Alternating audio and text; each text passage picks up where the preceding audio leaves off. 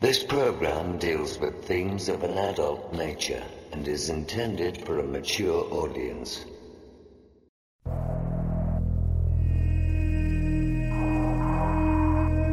The very word secrecy is repugnant in a free and open society. And we are, as a people, inherently and historically opposed to secret societies, to secret oaths, and to secret proceedings.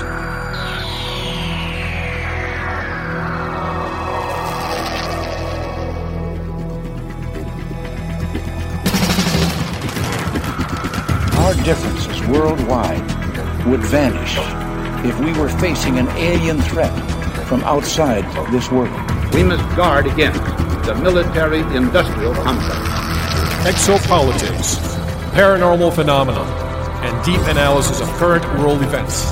From somewhere in the desert, between Area 51 and Roswell, blasting across the planet, the Manticore Network proudly presents Veritas, because the truth will set you free.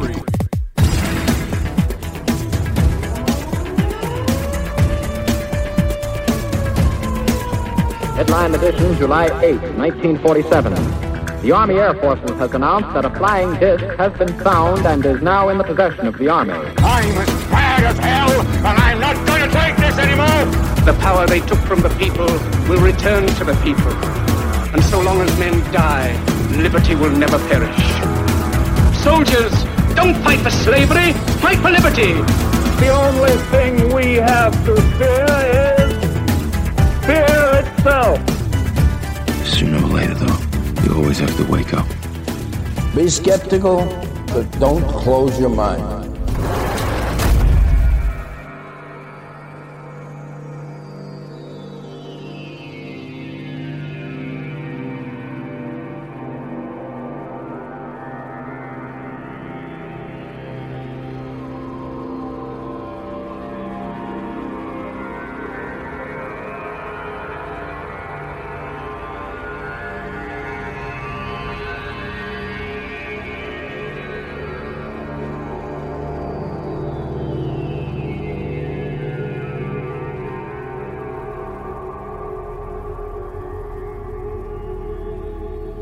Greetings to everyone around the world, and a warm welcome to another edition of Veritas, where we uncover the truth, one guest at a time. For those who dare to seek, Veritas is the place where they shall find. I'm your host, Mel Fabregas, and I sincerely thank you for joining me once again. And if this is your first time, make yourself at home. I want to thank all our members. As always, you are keeping Veritas alive. Tonight's special guest is H.P. Albarelli the CIA's secret Cold War experiments, and the murder of Dr. Frank Olson. This is one of those shows that will open your eyes even more as to who really is in charge. H.P. Albarelli will be with us shortly. To listen to the complete version of this and all our past and future shows, become a member. You will receive immediate access to all our inventory of shows. That's 89 episodes to date a few bonus interviews, the Veritas private chat room, and the Manticore forum. Just head on over to our website, veritasshow.com, click on subscribe, and take Veritas with you. And let me remind you that the 8GB brushed metal cased USB drive containing all of Season 1 and a lot of bonus material is now in stock. To find out what else is included, just visit our website, veritasshow.com, and click on the Veritas store where you can order.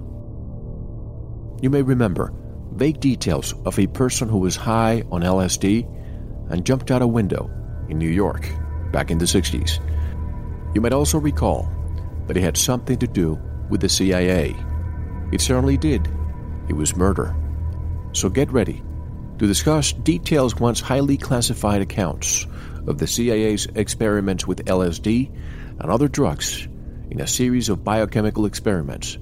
These covert actions on unsuspecting individuals resulted in at least five deaths and 300 people seeking medical care. For decades, the seemingly unrelated mysteries of Dr. Frank Olson's strange suicide in 1953 and the bizarre hallucinogenic breakout in the French village of Pont Saint Esprit in August 1951 have independently perplexed serious investigators. The subjects have been rehashed in countless accounts on the internet and in many television news, features, and documentaries over the years.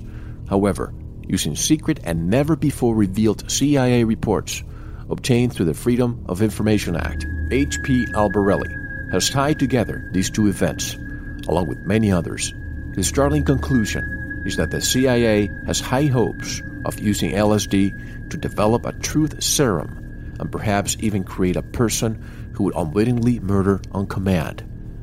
The drug had to be administered surreptitiously, and that was the reason behind the dosing of entire French villages and hundreds of unknowing civilians, hospital patients, prisoners, and military personnel. H.P. Albarelli is coming up next to discuss the reasons behind Dr. Olson's murder and also reveal the identities of the man responsible for the crime, their ties to Lee Harvey Oswald, the murder of JFK, and the role in the infamous French Connection heroin case, CIA sponsored mind control, and assassination programs. If you want to believe, stop this audio now. If you want to know the truth, don't go anywhere. This is Mel Fabregas, and you're listening to Veritas.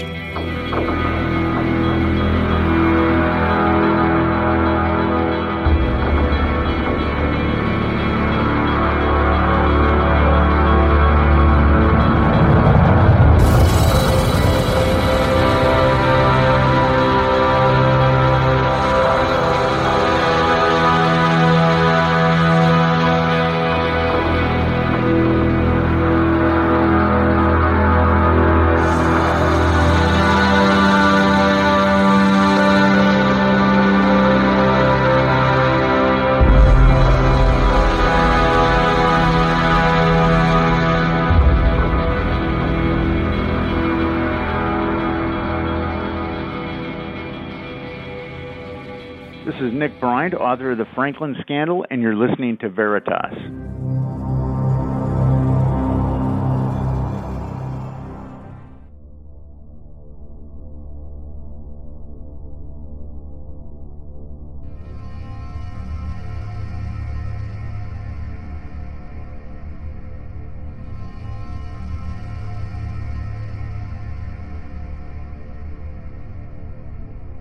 H.P. Albarelli Jr is an investigative reporter and writer who lives in the Tampa Bay region of Florida.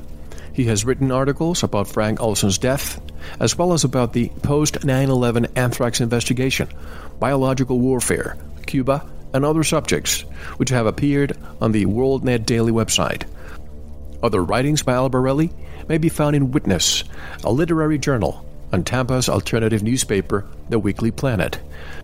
A graduate of Antioch Law School, Albarelli has worked as a researcher, scriptwriter, and technical consultant on several television documentaries, including A&E's recent investigative report on Frank Olson, produced by London's Principal Films. From 1977 to 1980, Albarelli worked in the White House under the Carter administration and then later served on the senior policy staff for the Service Employees International Union, AFL CIO, in Washington, D.C. Albarelli is a former board member of the London based Transnational Information Center and has traveled extensively throughout Europe, Asia, and Africa. He is the author of A Terrible Mistake The Murder of Frank Olson and the CIA's Secret Cold War Experiments. In 1953, U.S. Army biochemist Dr. Frank Olson died suddenly in New York. City military, and federal officials said his death was a suicide. But more than a half a century later, this new book argues that his death came at the hand of the Central Intelligence Agency. Now, to discuss this very important case, directly from Tampa Bay, Florida, for the first time on Veritas, I would like to introduce H.P. Albarelli. Hello, Mr. Albarelli, and welcome to Veritas. Thank you very much. I'm, I'm happy to be with you. It's my pleasure. May I call you Hank? Sure, absolutely. Thank you. And I just want to begin by asking how you first became involved and why you decided to explore and investigate the death, or as you call it, the murder of Dr. Frank Olson. Sure, it's uh, it's a long story, and I'll I'll try to make it short. But uh, back in the mid 1990s or probably the early 1990s. Uh, it's a little blurry right now, year wise. Uh, I had moved from Washington D.C. Uh, with my wife and daughter to relocate uh, in a small town on the southern side of uh, Maryland, uh, Baltimore, Maryland, called Catonsville, Maryland. Uh, and the first couple weeks uh, I had I had lived in that town, uh, I became aware of the fact that a number of uh, experiments had been conducted at a facility uh, not too far away from my house, about two or three miles from the house, at a facility called the Spring Grove uh, Hospital. Uh, that's how it was referred to by local residents. Uh, formerly, it was called the Maryland Psychiatric Institute, but it was an aged uh, facility. Had been actually been there uh, since the late uh, 1700s. Uh, first uh, initiated as one of the uh, as an asylum uh, for women, uh, for only women. So it was one of the oldest. Uh, one of the oldest mental institutions in the United States. But in the early, in the very early 1950s, actually in 1950 and 1951, uh, I learned after moving to Catonsville, uh, there were there were a number, uh, probably the first in the United States, a number of experiments conducted with LSD uh, at the Spring Grove facility. Uh, and that just piqued my interest because uh, I had read a lot about the subject prior to moving to Catonsville, but I hadn't realized that uh, research had been conducted as early as 1950. I I was under the impression it had started a little bit later, uh, perhaps after 1953 or or 1954. Uh, at that point in time, I wasn't real familiar with the Frank Olson story. I wasn't really familiar with it uh, beyond the newspapers. So I started digging into uh, the activities at Spring Grove, thinking that I would probably write uh, a short, maybe 2,000, 2,500 word article uh, just on early experimentation with LSD in Maryland. Uh, and in the process of, of conducting uh, my research for that planned article, uh, I happened to visit Spring Grove because a friend of mine was using uh, the campus as a setting for a film that had nothing to do with with the the asylum, the institute, or or the Frank Olson or LSD uh, subjects at all. But uh, Spring Grove is located in a very pastoral, rural, semi-rural setting, and it's really quite beautiful. And there's ponds and and and small rivers running through the property and rolling hills, and the buildings uh, again are quite uh, old, having some of them having been built in the uh, the late 1700s and and uh, even more uh, around the mid 1800s.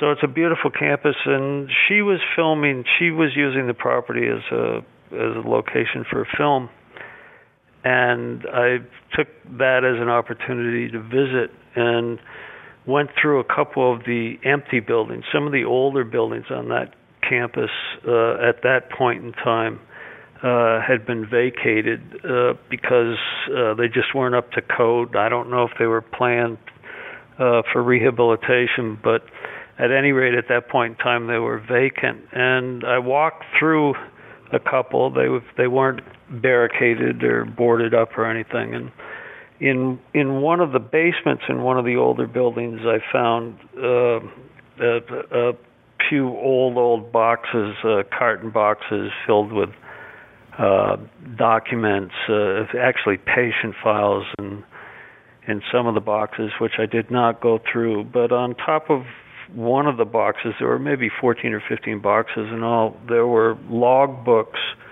uh, sign-in books that had uh, formerly been used uh, by the facility in the early 50s.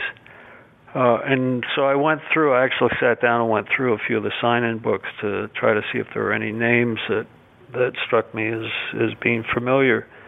Uh, and there weren't. There there were a few. There were names of doctors that uh, that I was familiar with, and a few I wrote down. And one of the ones that I wrote down was Harold Abramson, and another one was Vincent Ruwet. And then, along with Abramson and Ruwet's name, uh, uh, was Frank Olson's name. I think it was signed Frank R. Olson. Uh, Olson was a PhD, not a doctor. Uh, and so that I, Olson's name, of course, rang a bell. But again, I wasn't that familiar with his case. I knew, I knew of, I, I knew of Frank Olson from the Rockefeller Commission revelations that had been that had been all across the newspapers in 1975. But that wasn't that fresh in my mind uh, at that point in time in the early 1900s.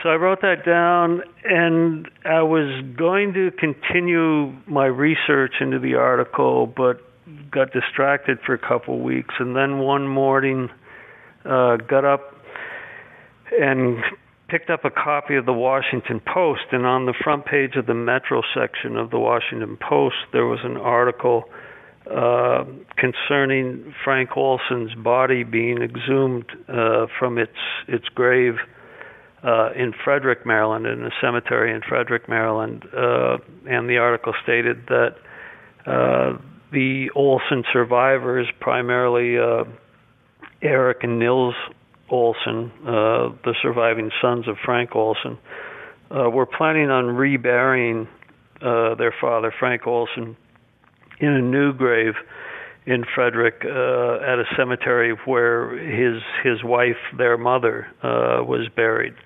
Uh, but before he was to be reburied, they had plans for a forensic investigation to be conducted into his death because they had long suspected, since about 1976 forward, that um, that his death had been foul play. Uh, and that was approximately two or three weeks after I had visited Spring Grove and found the sign-in books uh, with Olson's name. Uh, in them, along with what I learned uh, soon thereafter was uh, his superior's name uh, at Fort Detrick, or it was called Camp Detrick then, Vincent Ruwet. Uh, and uh, even at that point, uh, I still planned on writing an article. I had planned on writing an article initially, as stated, uh, just on the subject of early research into LSD, but that sort of morphed right away into an article involving Frank Olson because I knew of, I knew right away of the importance of uh, of Olson's having been at at Spring Grove that early. Uh, so I started my research. The way I started my research uh, into the Olson case uh, was was basically to look at to look for anything and everything that had been bu- published on the case and of course I knew there were a lot of uh, a lot of newspaper art- articles stemming from uh, the mid 1970s. Again, when the Rockefeller Commission did all its work, and the New York Times and the Washington Post uh, tracked that work pretty closely for about three or four months. Uh, but I also had recalled that there was a chapter in uh, John Marks's book uh, it's a well-known book called The Search for the Manchurian Candidate uh, that was devoted uh, entirely to to the Frank Olson case and and to his death and alleged suicide in November 28, 1953, in New York City. So I picked up a, a copy of that book, um, read that read that chapter uh, through two or three times, and then started marking it up and by about the fourth time I had read it, uh, I literally had um, it was just uh, filled with question marks and and and questions and issues that I had, and it was more than obvious to me that there was a lot more to uh, to Frank Olson's death uh, than met the eye. Uh, and again, I was still thinking about uh, writing an article. Uh, at that point in time, I knew it was going to be much longer than 2,500 words, but within about three or four months uh, after having discovered that much of the material uh, in the Marks book uh, was very, very questionable and, and at issue uh, uh, I began to realize that that you know it, it had to be more than an article, and that that it was a book. But at that. Thank you for listening. To unlock the full two hour interview, including video formats, downloads, transcripts, exclusive articles, and more, subscribe to Veritas Plus now. Gain access to our entire archive dating back to 2008. Just click subscribe at veritasradio.com. Because you don't want to believe, you want to know. Subscribe now. To listen to the rest and all of our exclusive material, proceed to the Veritas Plus member section or join the Veritas Plus family by subscribing. Click on the subscribe button at veritasradio.com. Don't forget to visit the Veritas store for focused life force energy. Get a 15 day free trial today with no credit card required. And if you want to get in touch with Mel, want to be a guest on this radio program, have a guest suggestion, or have feedback, just click on the contact button on our website at veritasradio.com. Now, proceed to the Veritas Plus member section or subscribe to listen to the rest of the interview. You don't want to miss it because you don't want to believe, you want to know.